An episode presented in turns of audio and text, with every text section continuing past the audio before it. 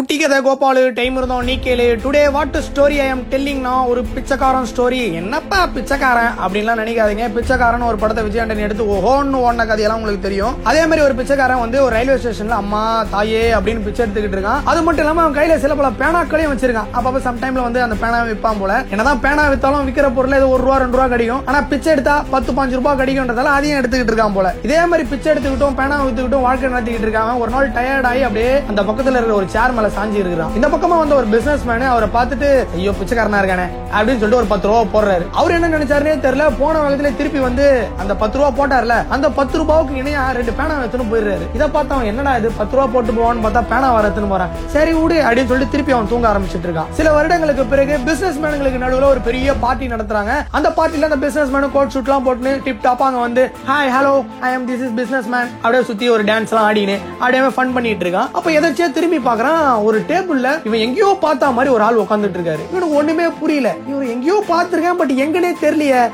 சரி வா அவர்கிட்ட போய் கேட்கலாம். சார் நான் உங்களை இதுக்கு முன்னாடி எங்கன்னா மீட் பண்ணிருக்கணும் அப்படின்ற மாதிரி கேட்குறான் இவனை வந்து யோசிச்சுட்டு ஆமா சார் நம்ம மீட் பண்ணிருக்கோமே அப்படின்னு எங்க சார் மீட் பண்ணிருக்கோம் அப்படின்னா சில வருஷத்துக்கு முன்னாடி இது மாதிரி ஒரு ரயில்வே ஸ்டேஷன் ஆமா ரயில்வே ஸ்டேஷன் வந்தேன். அந்த ரயில்வே ஸ்டேஷன்ல என் கூட உட்காந்துட்டு வந்தீங்களா? இல்ல இல்ல. நீங்கள் நீங்க ஒரு பிச்சைக்காரனுக்கு பிச்சை போட்டீங்களா பிச்சைக்காரனுக்கு பிச்சை நான் நிறைய போட்டிருக்கேன். எனக்கு சரியா ஞாபகம் இல்லையே அப்படின்ற மாதிரி சொல்றாரு. ஆமா சார் அந்த ரயில்வே ஸ்டேஷன்ல நான் டயர்டாகி படுத்துக்கு இருந்தேன். அப்ப நீங்க எனக்கு ஒரு பத்து ரூபா போட்டீங்க. போட்டுட்டு என்ன யோசிச்சுங்க தெரியல. போன வேகத்துல திருப்பி வந்து அந்த பத்து ரூபாய்க்கு ஈக்குவலா ரெண்டு பேனா வர எடுத்துட்டு போனீங்க. ஆமா ஞாபகம் இருக்கு அப்படின்ற மாதிரி அவன் சொல்றான் அந்த பிச்சைக்காரன் தான் சார் நானு. அப்படின்னு சொன்ன உடனே இந்த பிசினஸ் மேனுக்கு தூக்கி வாரி போட்டுருச்சு. அன்னைக்கு பிச்சை எடுத்துட்டு இருந்தவன் இன்னைக்கு எப்படி இவ்வளவு பெரிய பிசினஸ் மேனுக்கு நடுவுல வந்து இந்த மாதிரி ஒரு டேபிள்ல உட்கார முடியும் அப்படின்ட்டு அவனால நம்பவே முடியல.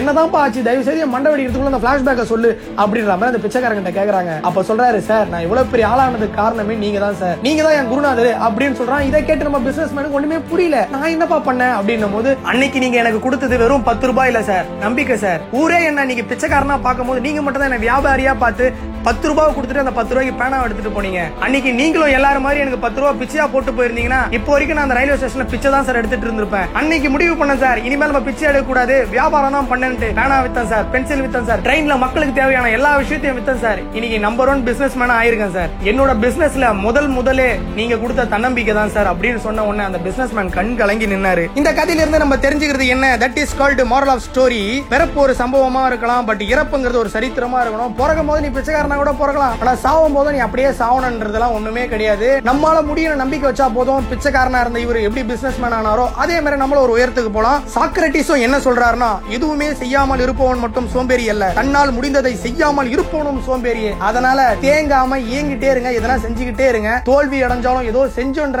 ஒரு திருப்தியாவது நம்ம வாழ்க்கையில இருக்கும். இப்ப கூட இந்த வீடியோவை லைக் பண்ணிக்கிட்டே இருங்க ஷேர் பண்ணிக்கிட்டே இருங்க கமெண்ட் பண்ணிக்கிட்டே இருங்க.